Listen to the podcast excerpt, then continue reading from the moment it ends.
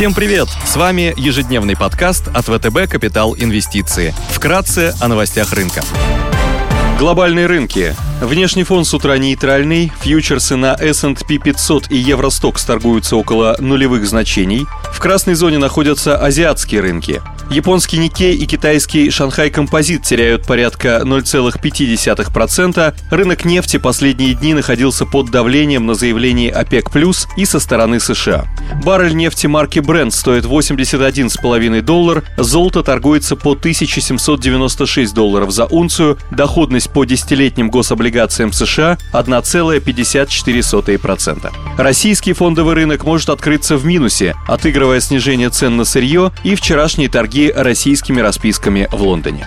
Сегодня изменение числа занятых в несельскохозяйственном секторе Франции, изменение числа занятых в несельскохозяйственном секторе США, уровень безработицы в США. Корпоративные новости. В США отчеты предоставят компании Enbridge Inc., Dominion Energy и Cinemark Holdings. Идеи дня. Сегодня мы хотели бы обратить ваше внимание на акции Tesla – Tesla – американский производитель электромобилей и решений по хранению электрической энергии. Мы считаем, что акции компании переоценены и имеют потенциал для снижения стоимости. Основные драйверы для переоценки компании. ФРС США должна объявить о сокращении покупок активов в начале ноября, что, вероятно, приведет к падению дорогих акций с высокими темпами роста. Акции Tesla в настоящее время торгуются на уровне 307X 2021 PE, что на 4300 300% больше, чем у General Motors и Ford.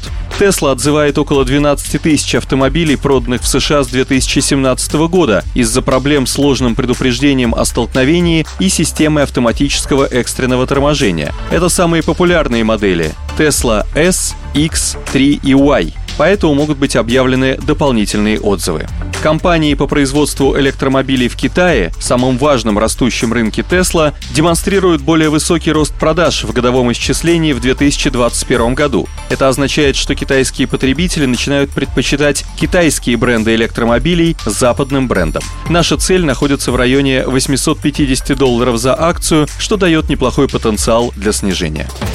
Из сектора еврооблигаций нам нравится долларовый выпуск Indica Energy с погашением в 2024 году. Компания имеет рейтинг от BA3 от S&P и WB- от Fitch. Indica Energy – индонезийская энергетическая группа, занимающаяся добычей угля, золота, морскими перевозками и логистикой.